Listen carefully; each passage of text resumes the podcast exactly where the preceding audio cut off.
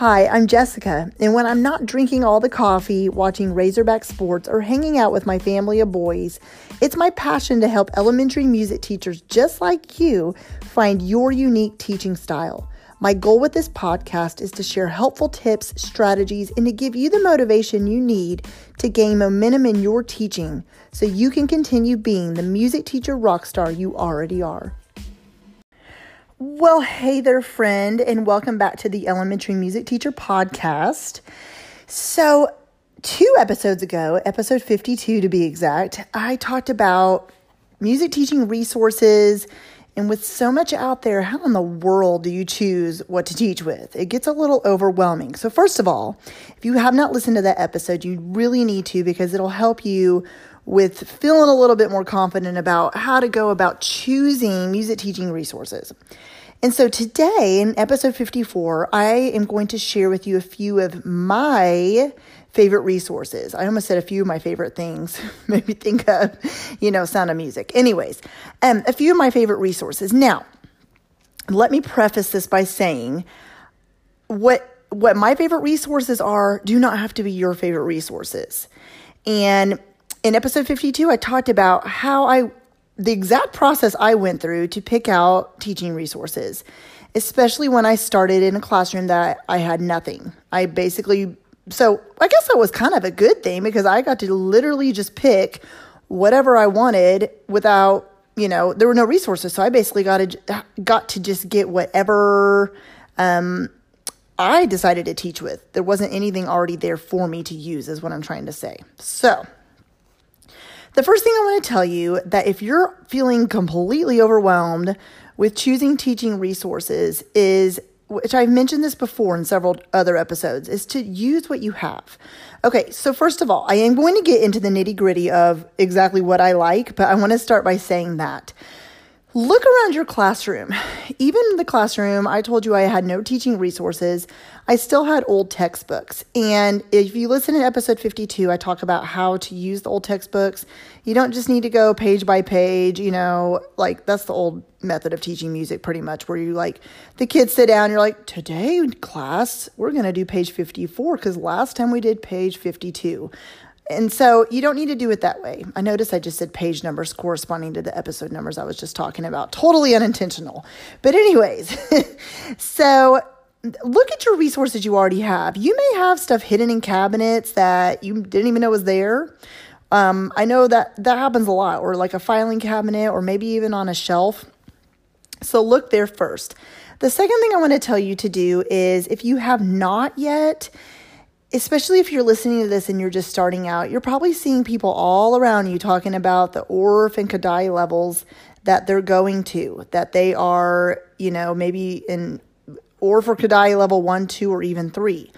And I want to tell you that those are amazing absolutely amazing and you your music teaching will completely transform by taking a level course. But can you do that right away? No. And if you're right out of college or you're just new to teaching elementary music, you need to just get started teaching music, right? You you don't have that first summer you're just preparing for your first teaching job. You don't have any levels courses under your belt. Or maybe you're listening to this and you've been teaching for years and you've still never taken a levels course, and that's okay too. So I want to tell you that. But if you do get the opportunity to one day take an Orff or Kodály level course, then I would highly suggest you do it because it will give you not only some amazing music teacher training, but also give you resources that you can use with your students. That uh, whole binders and binders and binders upon binders of curriculum and teaching resources to use. Okay. So I wanted to just throw that in there first of all. Um, second of all, I want to tell you that um, oh, I lost my train of thought. I wanted to, oh yeah, I wanted to tell you that um, along with the Orff and Kodály levels, that there are work, look in the area you're in where you can find different trainings, uh, different, you know, like Saturday workshops or, you know, a two day training workshop over the summer, and you'll get several resources there as well to use. Now, um, there was one I used to love when I taught in a previous state where it was we actually called Orff Alive. That's just what they called it. And it was awesome because different music teachers from my district would all present, and um, you would walk away with just like a binder's worth of materials from other teachers, just them presenting ideas of what they use in their classrooms. So I know that's offered. There's different local or Kodály chapters where you live too um, that will definitely give you several resources to use in your classroom there as well. Okay, but let's continue. So, like I said, I told you that I was going to share an episode today about resources that I like to use. And just because I like to use them doesn't mean you um, necessarily need to use them. But maybe you've been looking for some resources like the ones I'm going to suggest, and I uh, I use them for a reason, and I'm going to explain each one as I talk about it. So, first of all, like I said, I had no resources. So, I knew I needed to find, along with the old textbooks I had, I needed to use something um, to just get started. So, I made a list kind of like movement, um, rhythm instruments, melodic instruments. I knew I wanted to get that stuff one day, but I didn't have it yet. And then I made a list of recorders and then, um, yeah, like folk dances and singing, obviously, right? And a lot of those books will automatically have songs in it to teach your kids singing too. So, I and then I categorized by lower and upper grades, and then uh, books that I can use for both lower and upper elementary. Um, and today we're not going to go specifically into how to decide what to teach to each grade level per se, and that's a whole nother episode in itself. But today I'm just going to present my um, resources I enjoy using, okay? So, first of all, the first, we're going to talk about lower elementary resources that I like to use. One, the first one I really like is one that I found called Busy Kids Movement, and this is by Jan Brennan, B R E N N A N. And by the way, all of these will inc- be included in the show notes so you can um, click on them to look, or a lot of them are also included on the resources tab on my website, thedomesticmusician.com.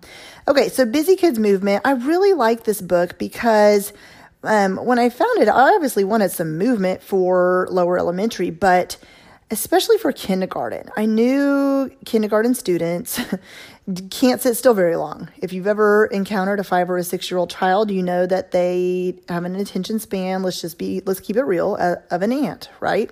I have three boys of my own, and nine, seven, and four at the time of this episode, and um, it's true.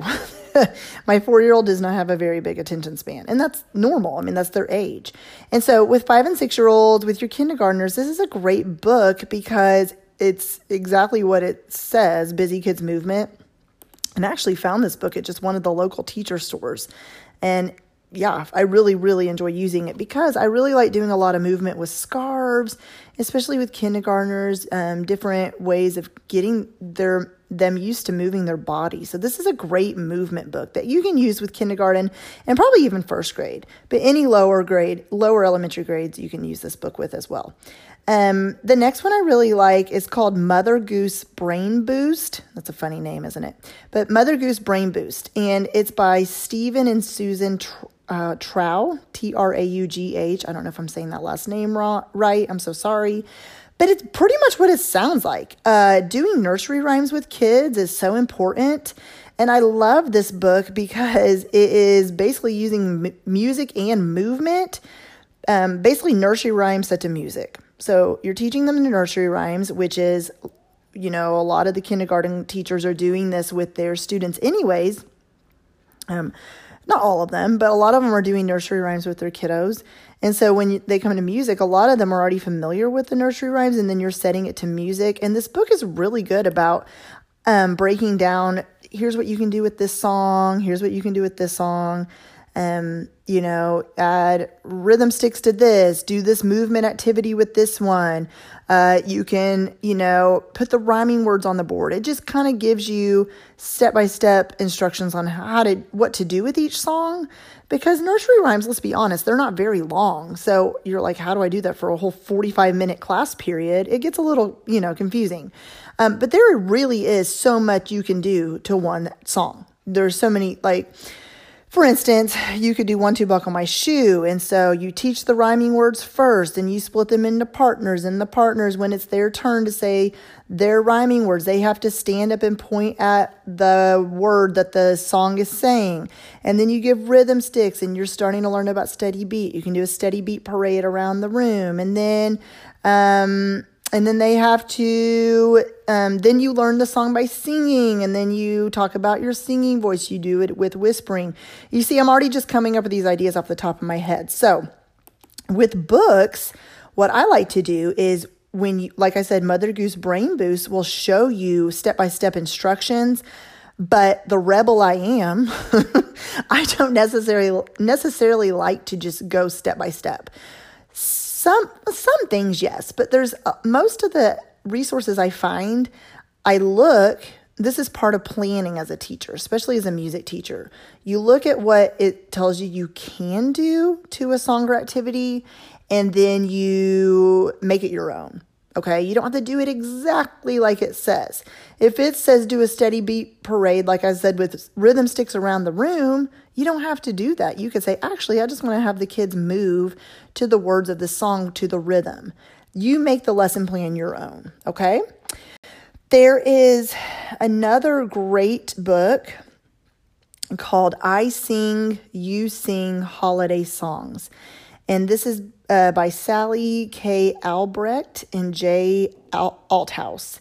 And this is great for echo singing. And we all know when kiddos start learning to sing, first of all, they're taught by rote or by echo singing. The lower grades are, especially. And so this is great. And when I say holiday songs, it's basically a song for every single holiday throughout the school year, even ones that are, you know, pretty not as well known. But it's mainly to just teach your kids some about echo singing, especially when they're starting to learn how to use their singing voice. This is brand new. Um, and so, yeah, that's a good book for that. And I'm not going to go through every single resource I ever use, but I'm going to give you just some to get you started. If you're just starting to look for resources and you're like, I have nothing to use with kindergarten, how in the world do I get started? And like I said, this is just my opinion. There are so many great resources out there. Um, and so if you already have things you're using, then amazing. But I just wanted to share with you what I use because um, I knew when I was just getting started, I had to find something. Okay. Okay, and so let's move on to upper grades. Now, there are so many different recorder method books, okay? There are um, recorder karate. I actually used, because I taught in a pretty urban school, a recorder book that was hip hop recorder and I actually can't find that book anymore, which makes me sad, but it was awesome because it had like um, hip hop tracks to the back of the recorder music. It was really awesome. But one that's a really easy method that I actually really like a lot because it's simple enough to teach, but it's also simple enough for your kids to understand and to add things to. It's just called tutoring tutors sounds and honestly wow i'm such a kid you guys every time students hear that title i mean what they're immediately going to laugh and just let them get it out of their system tutor tutoring tutors anyways um by Shirley W. McRae, and she's pretty well known in the music ed world because she has amazing resources. But I like, I really like this book because it's very easy to um, under. Like I said, it's really pretty laid out really well, and it's up to you when you do recorder with your students. I know teachers that do it as young as third grade, some only do it with fourth and fifth. Um, I have my own opinions about that. I won't share it on this episode. But, anyways, that book is really good for teaching, like I said, recorders. And so um, that's just one I really liked. Um, a book I really like for teaching rhythm instruments is is honestly it's super easy. It's called Drum.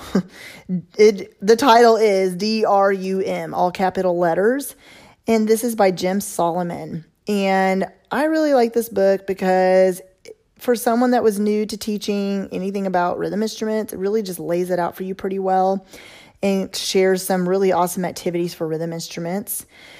And Jim Solomon also has a really good book called The Body Rondo Book. And honestly, the very first activity in this book is the one I used every single day as a body percussion warm up.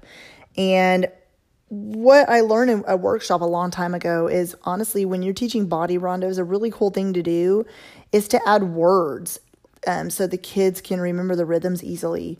So, for instance, the first body rondo in this book is in ABC form. And so we would just, we put the words Hershey bars, we love them, Hershey bars, we love them. And then we love Hershey's, we love them so very much. And then the C section was, um, we love chocolate. We love chocolate. So just something easy like that for the kids to remember the rhythms. And so that is a really fun book to do with your upper elementary kids. And then um, one of the one of my favorite books I actually have ever found, it was a really awesome find, is called Rockin' Rhythm Raps. Now, you're like, what in the world is that? This is one, especially when you're starting to teach these really complicated, syncopated, and offbeat rhythms with your fourth and fifth grade kiddos. This is a really awesome book to use to as even a warm up or um, to introduce those new difficult rhythms. I really like it, and the kids like it because it does. It sounds like little simple raps. They're very short snippets of rhythms that the kids can easily understand and count together.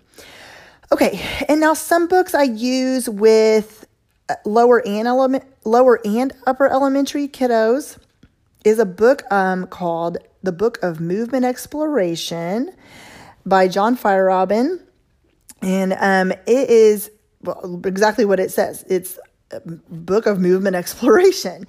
And they, there are so many different movement activities that look, when you look at this book, it, they look simple, but they're really, really cool activities that your kids will really like.